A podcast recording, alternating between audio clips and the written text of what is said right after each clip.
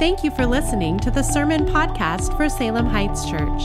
We meet weekly at 9 and 11 a.m. For more information, visit salemheightschurch.org. Well, good morning, folks. Aren't you glad to be in church this morning? Yeah. How many of you, this is your only form of AC that you're going to have today? We're in Oregon. All right, just a few of you. All right, thanks for being here.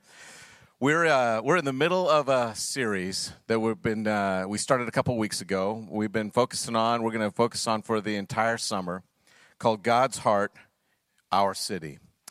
And last week we covered a verse out of 1 Thessalonians chapter 2. I just want to remind you of this, and it helps us as we enter into this morning. Uh, Paul says this This is why we constantly thank God. Because when you received the word of God that you heard from us, you welcomed it, not as a human message, but as it truly is the word of God, which also works effectively in you who believe. Uh, we believe that there is a God who has given us a, a game plan for our life, and it's not just our emotions, right? It's not just whatever we want to do, it's not based on whatever somebody else tells us to do. It is God's word, His plan, and He can govern your life and help you make sense of a mess. Amen? Amen? Yeah? Okay, yeah. I thought uh, maybe everyone fell asleep there for a moment. All right. We're, we, uh, we promised you at the beginning of the series, though, uh, we would kick this off. We're going to talk about uh, God's Word, but we're also bringing in some folks with brains, okay?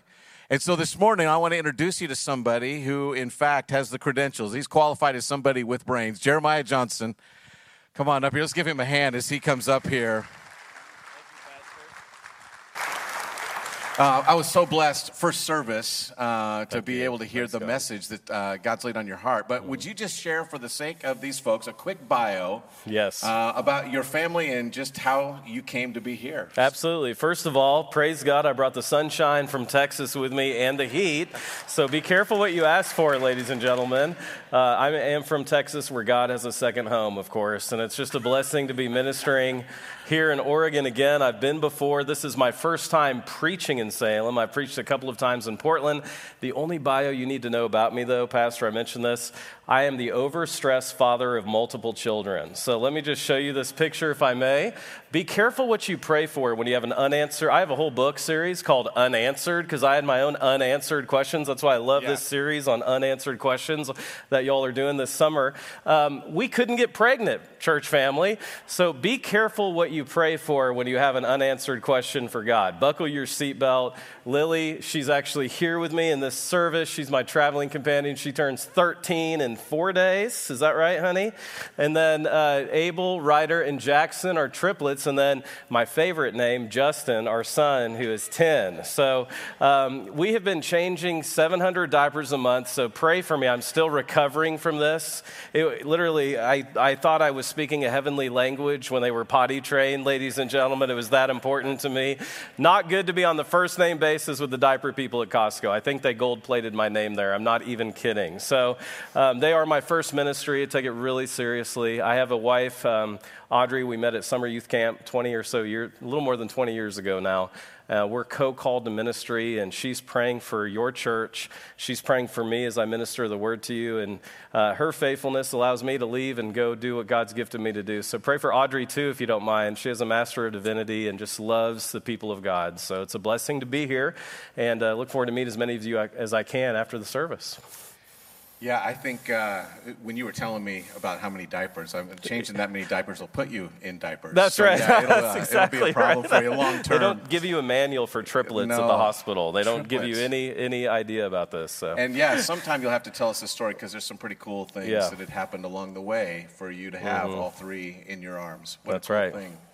Uh, at the end of uh, I just forgot the, the second the book that we were talking about. Um, unimaginable. Yeah, so. unimaginable. At the very yeah. end of that, there's a story uh, mm-hmm. about a couple uh, that you met while you were right. down in California, and I would like to just set up what you're about to preach Thank on you. with that story. Okay, so I love seeing the evidence of the Christian faith. That if everything that we say is true about Christianity, there should be fallout all over the world and it should make an actual difference uh, in our lives. And I think that the church is the greatest force for good on planet Earth. The evidence leads me to believe that the power of gospel doesn't just transform our lives, it transforms communities and countries. And we can study the countries that have turned their back on God. More than one half of the world's population in the last 70 years live in areas that have turned their back on God. We can study those con- countries. Maybe I can come back and do a weekend on this or a, a message at some point because we, can, we don't have to imagine it. They're terrible places to live. It's easier to kill people, enslave people, inequality, law of the jungle,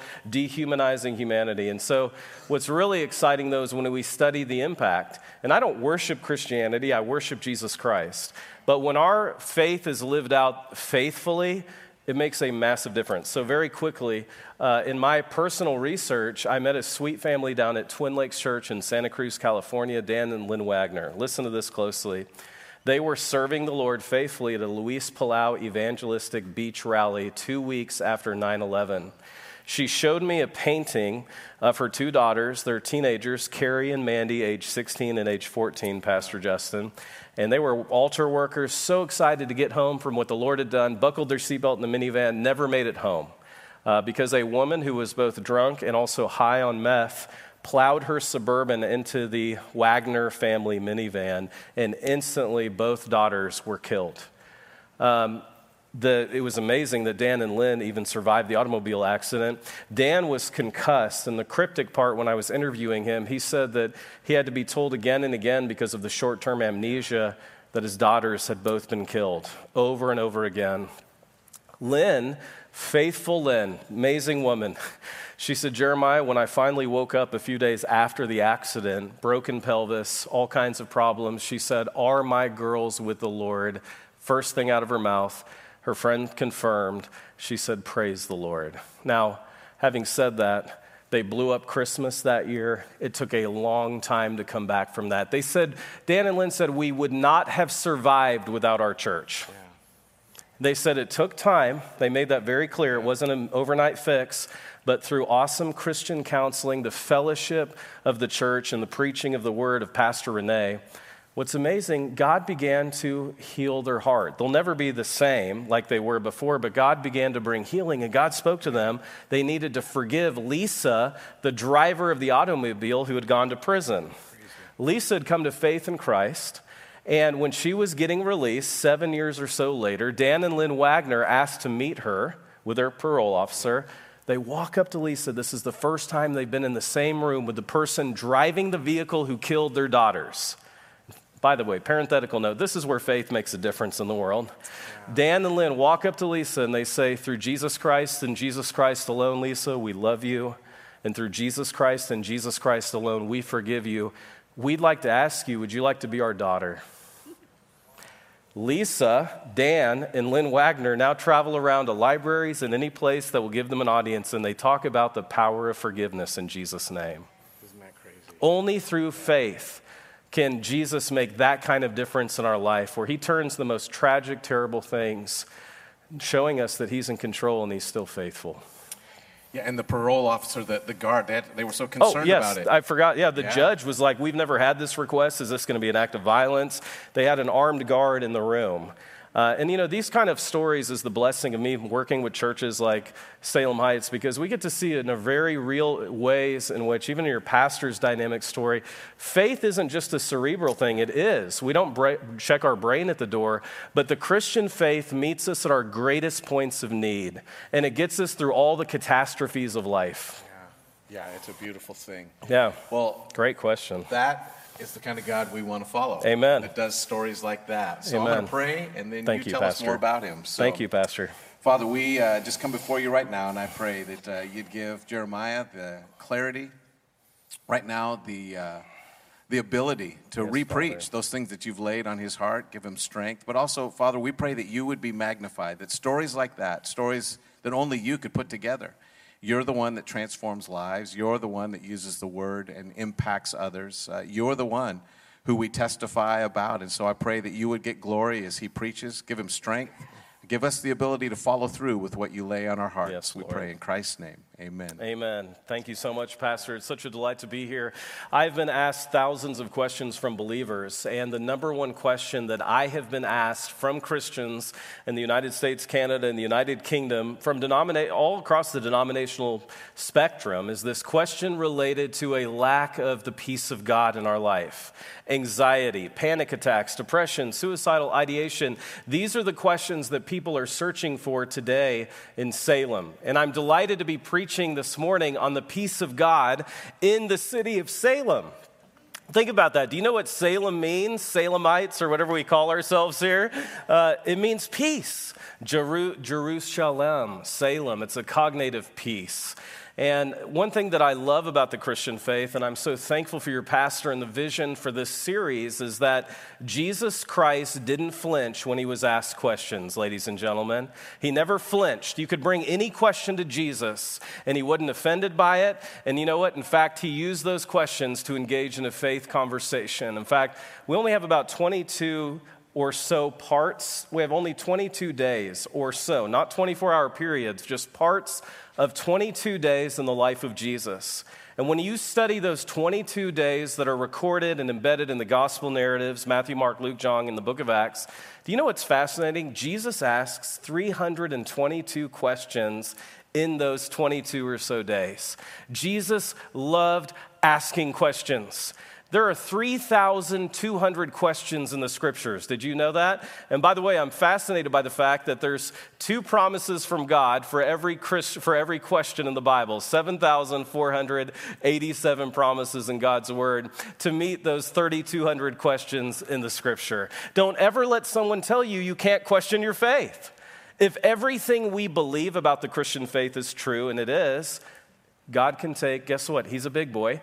He can take our deepest, darkest questions, and God can use those questions to bring transformation to our life. And yet, I have met many believers in my time doing ministry now for two decades. They've allowed a question to paralyze them spiritually. Have you ever had a question paralyze you spiritually? I have.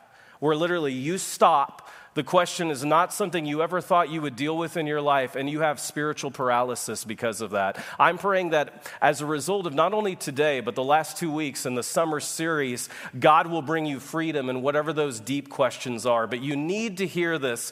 We have a faith where Jesus said we're to love him with our heart, soul, and our what? Say it out loud mind. Jesus is asked, What's the greatest command by the nomikos and the grammateus, the scribes, the experts in the law? Jesus responds by quoting the Shema. Uh, faithful Jews quoted it twice a day. Jesus does something really cool with Deuteronomy 6. He does something only the Messiah can do. He messianizes the passage, and he literally changes the wording, and he says, The Shema, Hebrew Bible, love God with your heart, soul, and strength. Jesus adds, love God with your mind. Are you willing to be a Christian thinker? Are you willing to say yes, Lord, to the great commandment? And that means it's not a Sunday morning faith, it's a faith that will meet us in our difficult questions. And then we'll see the power of the gospel as the Bible will answer those questions that we face. Number one question I've been asked is from believers who have struggled with the lack of the peace of God. And I'm going to encourage you to go to your Bibles in Philippians chapter 4 is going to be our base text. I'm going to be sharing some other important passages with you. But I want to, I want to introduce you to a friend of mine because he was ministering uh, in the city of Troas. And what's fascinating is even though God was blessing his ministry, people were coming to faith in Christ. Numerous people were coming to faith in Christ. He had a great door open to him. but have you ever been in this place where God's using you perhaps, um, but at the same time you don't have any peace from God? And in 2 Corinthians chapter 2, verse 13, of course, I'm talking about St. Paul, the Apostle Paul has a panic attack. Jeremiah, you mean Paul had a panic attack? I think so. In fact, in 2 Corinthians chapter 2 verse 13, Paul is in Troas. He says God is opening doors and he said he struck out why I had no peace of mind. You know what I find remarkable about that? Sweetheart, can you grab me a, a water and just bring that up here to me? I've got a little tickle in my throat. Excuse me, y'all. Thank you so much. Give Lily a round of applause for helping Daddy. you know what's fascinating about the Apostle Paul as I've studied his life? the Apostle Paul, we, can, we know for sure, had four experiences of the Lord. 2 Corinthians 12, we could go through all of these. In fact, when St. Paul experiences the Lord in 2 Corinthians 12, he doesn't even tell us what he saw, he tells us what he heard, if you remember. He was caught up to the third heaven and he heard inexpressible utterances. It's powerful to me. Excuse me, y'all. Um, fascinating. He sees the Lord for. We can speculate. This I hate this when this happens. Have you ever been in a meeting and like you get a tickle and you're just bear with me for a moment. You all can edit this out. I'm a real human being, not a robot. So feel free to do that. Um, Paul has at least seven experiences with Jesus Christ. And I find, I mean, I want to ask you a question. If you had like seen the Lord this week, I'm talking about seeing him because in 2 Corinthians 12, Jesus speaks to Paul in oracular form. That's what we call it in exegesis. That doesn't mean that like he was reading the Hebrew Bible and God spoke to his heart. I mean, the force of the Greek is he heard the voice of Jesus in 2 Corinthians 12 say, Paul, my grace is sufficient for you. My power is made perfect in weakness. I want to ask you a question. If you had heard the voice of Jesus, would you worry about anything? And yet, Paul saw the Lord, heard the voice of Jesus, saw Jesus seven times, and Paul was still a professional warrior, ladies and gentlemen. Did you know that? We know that because you can trace the time in 2 Corinthians 2, verse 13. I had no peace of mind. Many of people who we're praying for to reach in Salem are right where Paul was in 2 Corinthians 2:13. God's opened up great doors for you. God's blessing you and yet you have no peace of mind. And maybe only God is the one who knows that about you. Let me show you what Paul did. Paul did something in seven years, and it took time. Listen, we come to faith in Christ in a moment and we're forgiven. That peace doesn't change. But peace, the peace, the shalom of God is a is a that transformation, that is a process in our life. And that is something that we have to work at and focus on every single day. Fast forward seven years later, Paul's in prison. He's writing this magisterial epistle of Philippians. He gives us the greatest anti anxiety passage in all the Bible, Philippians 4. Of course, you know that. Verse 6. He tells us we're to rid our minds of certain things in verse 6. Verse 8, we're to fill our minds with certain things. And then he gives us this promise that, ladies and gentlemen, if it wasn't in the Bible, I wouldn't believe it was possible. He says, Verse 6 Don't worry about anything. I feel like that's impossible, don't you? And yet the scriptures tell us, and that's a command don't worry about anything, pray about everything, tell God your needs, don't forget to thank Him. And then what's the promise in verse 7? And the shalom of God, the peace of God will garrison your hearts and your minds. It's a peace that passes all understanding. Verse 8, then Paul gives us in verse 8, are you ready for this? His personal peace plan. Paul gives us, and depending on what translation you have, it's 32 English words, six adjectives, two nouns, one verb, and 32 words, logizomai. Focus, think about these things. And here's what's remarkable to me I want you to give yourself the grace that God wants to give you today. Do you know how long Paul had been following Jesus when he wrote Philippians 4? 30 years. It took him a minute to get there. If you're a professional warrior like Paul or like me, you're in good company. Paul didn't stay there. He didn't allow that worry to paralyze him. He got a plan in his life. And so I've written a book called Unleashing Peace because I wanted to investigate what does it look like to experience the shalom of God. Do you know many people think the word shalom is just a greeting? It's translated 70 different ways in the NIV Bible alone. The word shalom shows up 550 times in Scripture. In fact, I would use the word shalom to describe the, the entirety of the Bible. I could describe 760,000 English words with one word. It's a Hebrew word, shalom. Jesus Christ came to first give us peace with God, shalom with God, and then he came to bless us with the peace of God. So many Christians, they stop at peace with God and then we're not experience we have peace with God, but we're not experiencing the peace of God. I think of what C.S. Lewis said. Have you read Problem of Pain lately? It was Lewis who said that mental pain is less dramatic than physical pain. This is Lewis, a Christian thinker. He said, but it is more common and also more hard to bear. The frequent attempt to conceal mental pain increases the burden. Lewis goes on to say, it's easier to say, my tooth is aching than my heart is breaking. Lewis had to get a peace plan in his life. Have you seen Shadowlands? Paul had to get a peace plan in his life. So I want to ask you you probably have a financial plan, a retirement plan, an educational plan, a business plan. Why don't you have a peace plan for your life? A peace of God shalom plan. That's what I've come from Texas to share with you. There is a plan that we can put in place that guarantees we will begin to experience the peace of God. I want to give you this outline. I'm going to go quickly. it's an outline that I pray you're going to use again and again. I pray that you will take this biblical outline on the shalom of God and teach it to others. I really, I really pray that with all my heart. How do we define the word shalom? First, let's say it out loud shalom. One more time, a little louder. I couldn't hear you. Shalom. How do we describe this word? I'm not talking about the Greek word irene. You might have met an Irene, that's based on the Greek word irene. Uh, that concept is simply an absence of conflict or an absence of war. And that word shows up about 90 or so times in the New Testament. And you know what? It really defines a lot of Christians. You know what? You're not at war right now, but you're just living in a truce. You're not living in the peace of God, you're living in a truce that's where I love shalom. Shalom is this promise from God that, in spite of all the adversity going around us in the world, and there is a lot, leaders define reality, I can still live in this shalom of God. And here are some terms that I use to describe it to lack nothing, to be made whole, completeness. I love this lack nothing to flourish. That's the promise of shalom for you and me for our families.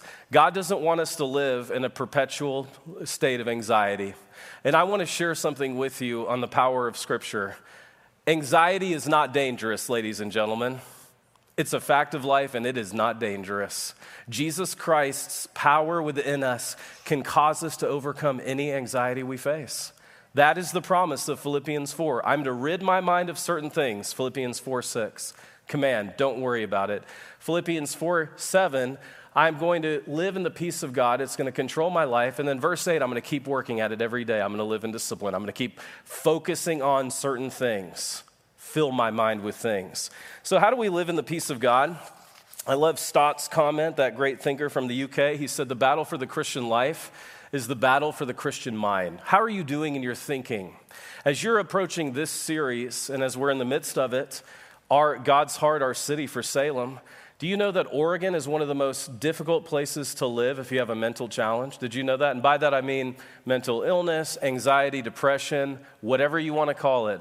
By the way, the United States is one of the worst countries to live in, uh, residentially speaking, if we're having a mental breakdown. Do you know that individuals who are experiencing a mental crisis, unfortunately in our country today, usually end up in one of two places the ER or jail?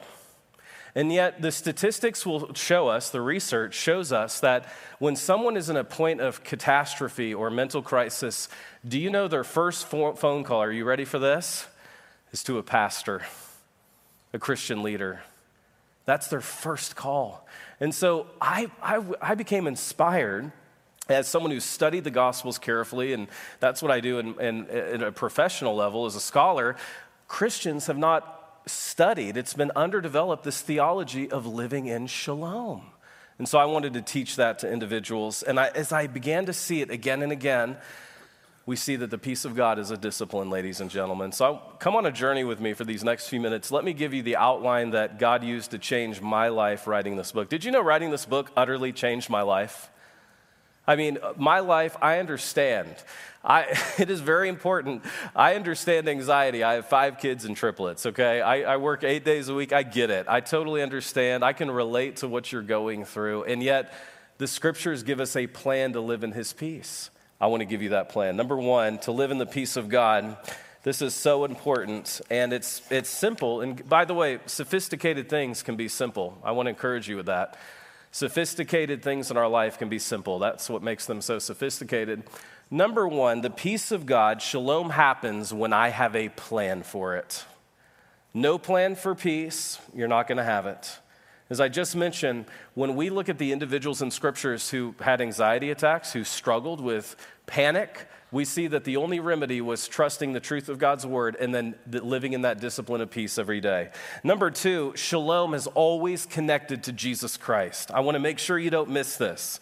I have the opportunity to speak, as I mentioned, to Christians from across the denominational spectrum, and I meet a lot of religious people who are missing the peace of God. Do you know why? They miss Jesus. Do you know it's possible as a religious person to miss Jesus? We see this pop up all the time. In Luke chapter 19, verses 21 and 22, it's Jesus' triumphal entry. The irony of the passage, don't, don't miss the irony of it. Jesus is approaching Jerusalem, kind of like Salem, the city of peace, he begins to weep. The force of the Greek in Luke 19, 41 and 42, Jesus is sobbing. And he says, as he looks out on Jerusalem, if you, even you, had known what would bring you peace, and yet it's hidden from your eyes. Make no mistake, in Luke 19, Jesus is speaking to the religious leaders. He's speaking to the religious people who missed the shalom of God because they missed Jesus Christ. I want to ask you a question. Has there been a moment in your life when you have, made, when you have placed your trust in Jesus and experienced the peace of God? That is the promise of Romans 5:1. And so listen to me closely. There is a divine order to God's peace. And religious people miss this, and I want to help you not to. First and foremost, I'm not going to experience the peace of God until, until I've made peace with God. I can't experience I can't do that on my own. Romans chapter 5, verse 1, I love this passage. Therefore, having been justified by faith, not by my religion, not by my good works, having been justified by faith, I have peace with God through our Lord and Savior, Jesus Christ. And do you know what's powerful about that passage is that's step one. So there's a divine order to the peace of God in my life. And first, we experience peace with God, then once you've made that decision, and by the way, that peace doesn't change. That's the faithfulness of Jesus. That peace doesn't increase or decrease. You are born again, saved, forgiven in that moment. And yet, once we experience peace with God, our opportunity now, like the Apostle Paul, this is my opportunity now to experience the peace of God. Do you see the divine order of God's peace? First, peace with God. Secondly, the peace of God. And it's Jesus' purpose that we have peace. This is the position that we have to claim peace with God. We can claim that for ourselves according to the truth of God's, of God's word. So, number three, living in God's peace is a discipline. Now, this is fascinating to me. Um, people want to do this quickly. They want it instantaneously. And I joke a lot. I wish that, you know, I could sit, hit you with peace water balloons today. We all need that, okay? I, I wish I could do it for you, but I can't. You have to own this part of your faith. And so, as I studied the Apostle Paul, he got a peace plan. I already told you what it was. Elijah got a peace plan. Uh, Gideon got a peace plan. I could go right through the people in scriptures that made certain decisions, and your peace plan might look different than mine. That's the priesthood of the believer. The Holy Spirit will lead you in that peace plan. Mine was really practical. We can geek out on Greek words together. I love doing that. But you know what? I need the practicality of God's word meeting me at my greatest points of need. And you know what? This is my peace plan. And I actually preached this recently in Austin. Number one, Jeremiah will not experience the daily peace of God unless he stops obsessively checking the news. Did you know that? One of the greatest things that you can do if you want to have peace this week on this beautiful Lord's Day, do a news fast. And you'll thank me later for that, okay? Number two, very crucial, check your sources. Try not to contribute to the panic.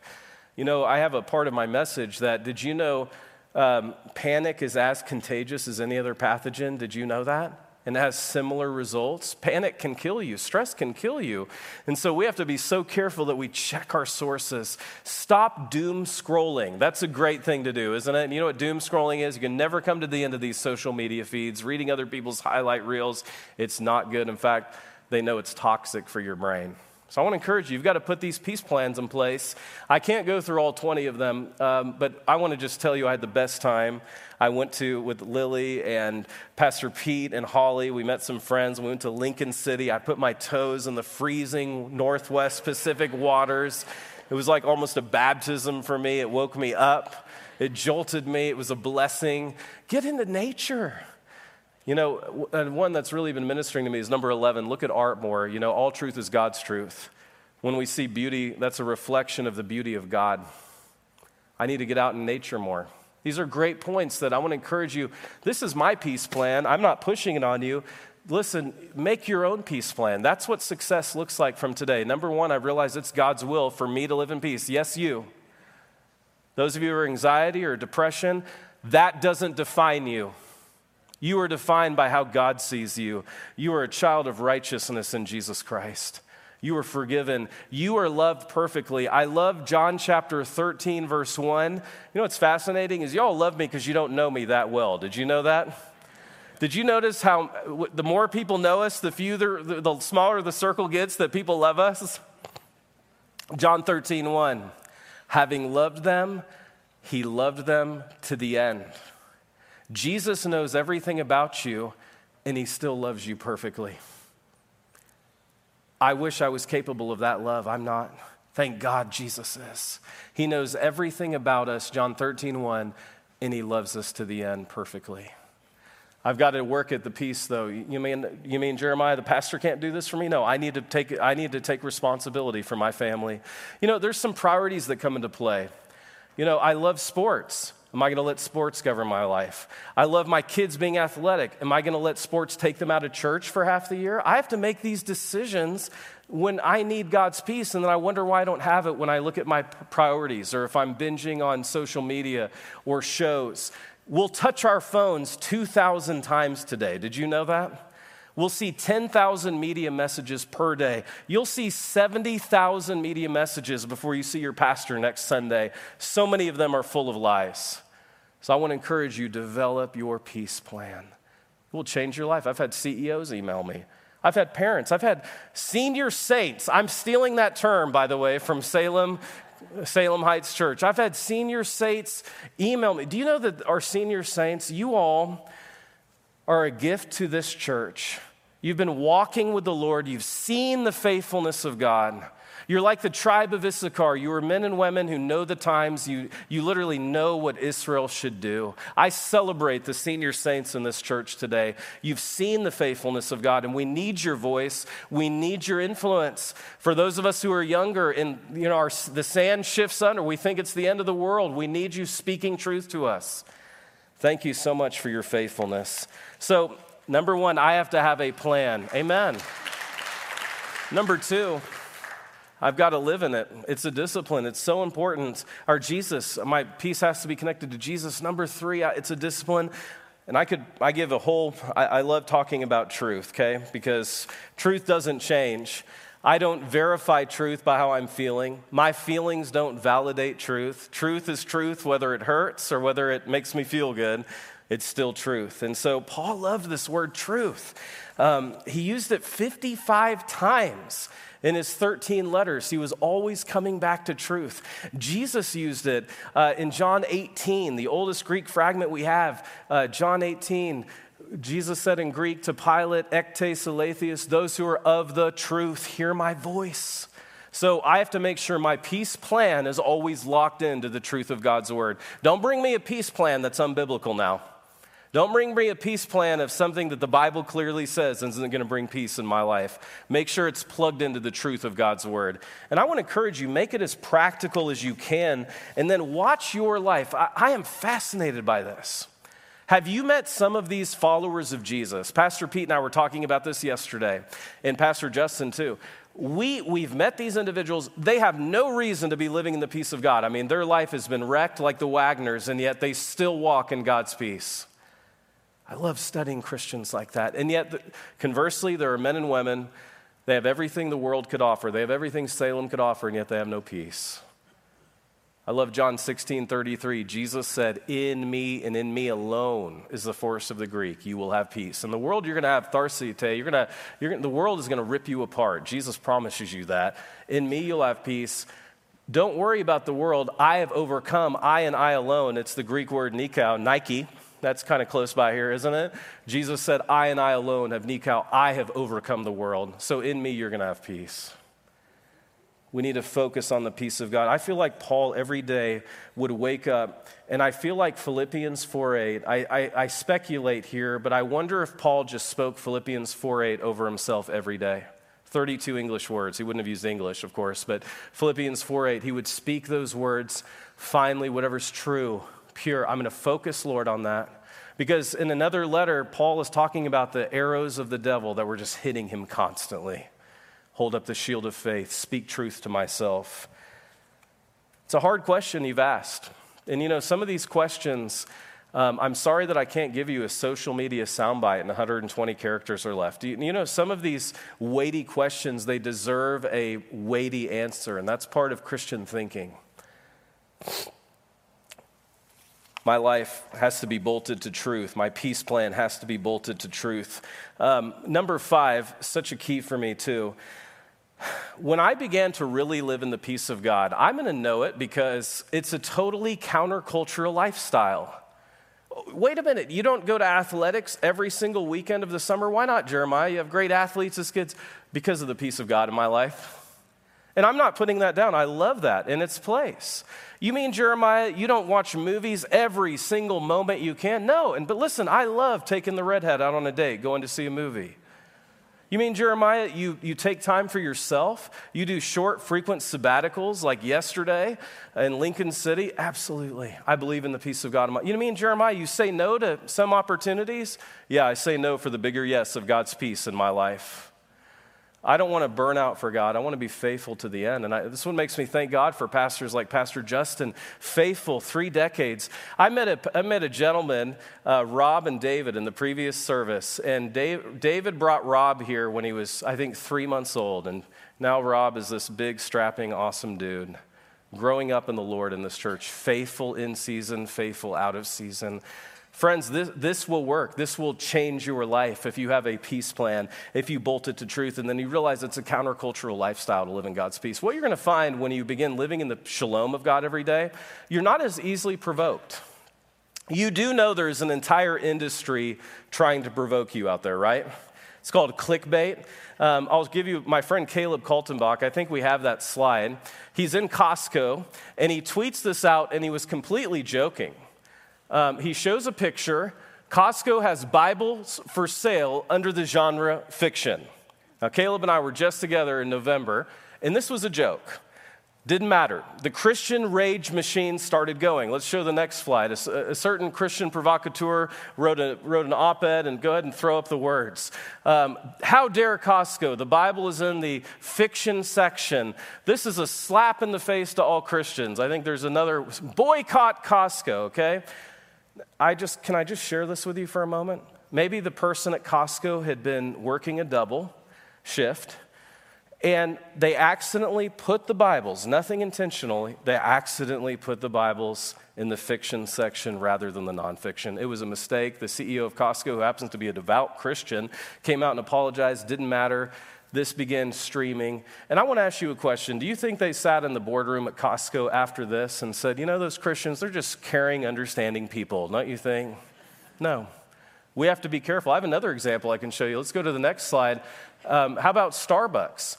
Freaking out. This was the number one share, I don't know which year, it was 15 or 16. Number one shared social media post Starbucks removed Christmas from their cups because they hate Jesus. Guess what? When you get a PhD, you can study things like this. Let's show you could actually study the fact that Starbucks has, in fact, never had Christmas on their coffee cups. They've even provided gift cards that say it, but they never actually removed Christmas from their coffee cups. Now, I'm not endorsing it, I'm just making a point that when you live in the peace of God, you're not going to be so easily provoked, and you better be careful what, what hills you die on when God gives you an opportunity to preach truth. I want to preach the gospel. I'm a wreck without Jesus Christ. Jesus came, He bled and died for me, He rose from the dead for me. I believe in Him and He's changed my life. I don't want to die on the hill of Starbucks. Oops, I made a mistake. They really did. Uh, uh, uh. I lose my credibility. So, am I saying that we shouldn't take a stand? Is that what you're hearing? No, I'm not saying that. I'll have someone today, and let me just let me beat you to the punch.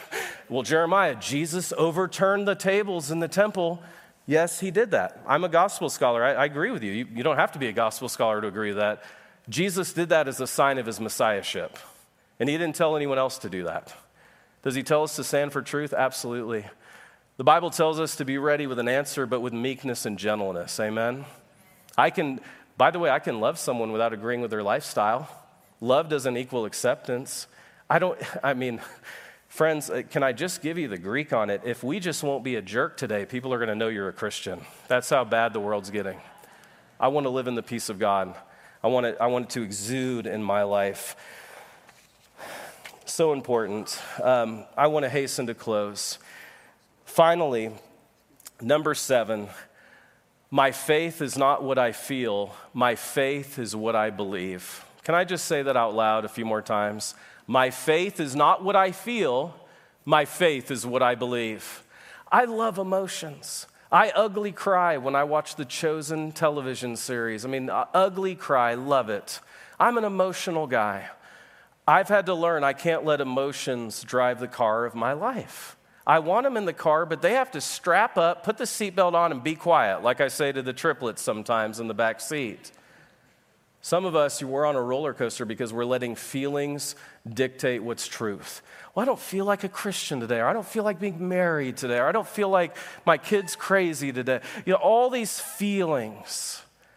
The Bible says, My faith is not what I feel, my faith is what I believe. And can I just blow apart some bumper sticker? Please don't listen to your heart. Speak truth to your heart. Psalm 42 and 43, which was, of course, a single psalm at one time we see the Psalter doing this. Four different times he keeps saying, Gosh, why are you so depressed? Why are you disquieted? Wait, I have to preach to myself, put your hope in God, trust in God. And then, I believe it, Lord, but I don't feel it. Four times in the Psalms, he had to keep preaching to his heart. Why don't you start preaching truth to your heart? I was with someone recently. She turns 91 July 1st. She's led 1.2 million people to Jesus Christ, and I only know that because I asked. And she said every day she speaks promises over her life, the truth of God's word. And you know what? We have to because in 1 Corinthians 15, I'm just finishing a study on Romans right now. The Corinthians forgot the gospel. If you open up 1 Corinthians 15, I want to remind you, brothers and sisters, of the gospel I preached to you. Why did he have to remind them of the gospel? Because it's so easy to forget. Love what Jerry Bridges would say. We have to preach the gospel to ourselves every day not just at our moment of conversion. Living in the peace of God gives us a heart for people who are marginalized. I want to, clo- I want to close with this picture. You might want to snap a picture of it with your phone. Totally fine with me. This is a fabulous story. I used to live in the United Kingdom, and I still get the United Kingdom news. On the way over to do an event in London, uh, with Justin Brierley and John Lennox. It was a great apologetics outreach. I saw this photo and it captivated me. Because ever since People have been asking me about mental health and the peace of God. My heart has just been stirring. And I saw this great picture. And I really feel like this picture is emblematic of your series this sum- summer, Our City, God's Heart, Our City. This young man in Golders Green, North London, decided to take his life by jumping off the footbridge over one of the busiest intersections in London. You know, pedestrians don't have a right of way. And what happens next can only be described as a God consciousness on men and women who are walking home from work that day. They're all strangers. And we, it's hard to explain this without God because men and women see this individual who needs to be saved and they immediately co- collapse around that young man. You don't think God's sovereignly in control? I mean, I don't remember a Home Depot when I lived in England, but somebody has a rope going home from work that day, ladies and gentlemen. I, how do you explain this? Lassoed him. Someone is on their knees holding on to his calf muscles. I've got him. I won't let him go. Someone literally grabbed his belt. They are resisting him from himself. I love that gentleman on top with the brown sleeves. I can only imagine as he whispering, You're going to make it. How many of you know I have to be saved for myself some days? Salem, this city, has to be saved from itself. And this is the heart of God's church when someone is struggling, when someone's having anxiety, a panic attack, depressed, lies from Satan. This is our job as believers to save people from themselves with the truth of God's word and the shalom of God. That this picture is why I've come here. I pray that, and I want to remind you, I have to remind myself, no one ever got judged into the kingdom of God. Did you know that? They were loved. Guess what? The Holy Spirit's good at doing his job. He doesn't need our help. He will change the life. Let's bring the truth. I don't know where you are, though. When I see a picture like this, I immediately think of myself. I think of my wife. I think of my five kids. Except for God's grace, that could be me. How about you? Let's bow our heads and pray. Father, in this wonderful moment of just spirit empowered reflection, Lord, we think of the Apostle Paul who saw you seven times, and yet he needed to remind himself of truth 55 times. Lord, he had to put a peace plan in place, and only then did he have that peace that passed all understanding. Lord, we need to do what Paul did. We need to rid our minds of certain things, Philippians 4 6, and Pray right now you just shine the light on those things that all of us have thought that are unbiblical, they're lies, we've embraced them. Father, we need you to shine the light on it to such an extent that we'll ignore it. We'll hold up the shield of faith and extinguish those lies, those fiery darts of the evil one.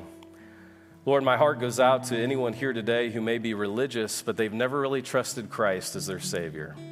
Couldn't possibly close this service and go home uh, without giving you the opportunity to trust Jesus Christ as your Savior. If you're not for sure, if you maybe you, you're doubting, maybe you just want to know for sure, make it right right now. Don't leave this place without nailing it down. It's not these words that'll save you if you pray them, it's the faith in Christ that does. If you want to know for sure that you have peace with God through Jesus Christ, Romans 5 1 says it's an act of faith. You can do that right now by praying this prayer in your heart to God Lord Jesus, that's right, Lord Jesus, I admit I'm a sinner. And right now, by faith, I place my trust in you, Jesus, to forgive me of my sins and to give me peace with God.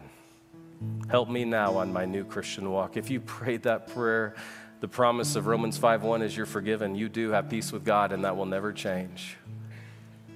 And yet, that's only the beginning. How many of you would say, Jeremiah, as I've been sitting here listening to you with every head bowed and every eye closed in this moment, how many of you would say, I, I have an area, I have a person in my life where I need God's peace to be unleashed?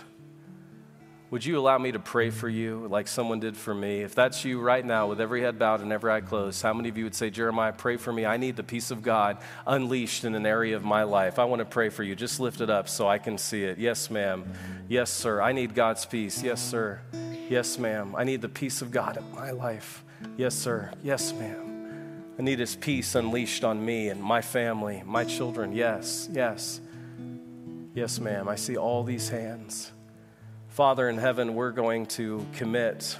Yes, I see these hands. Father, we're going to commit these needs to you right now.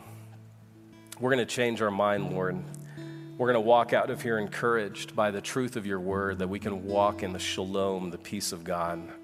Father, I speak peace over every person here, the peace of Jesus. I speak the shalom of Jesus over this church. God, as a church family, in Jesus' name, we speak peace over Salem. Father, we ask that you would mend every broken heart with the power of the gospel. We pray that we would, Lord, be your hands, we would be your love, your presence to people who are broken. Pray, Father, that as we leave here, we'd evaluate am I a person who brings peace or conflict? And Lord, forgive me for the times when I brought conflict instead of peace. Lord, blessed are the peacemakers. Father, we want to just give people an opportunity. I'm not going to close the prayer. I'm going to ask you to. As our brother leads us in a time of worship, would you just put your own PS on the prayer time at this time?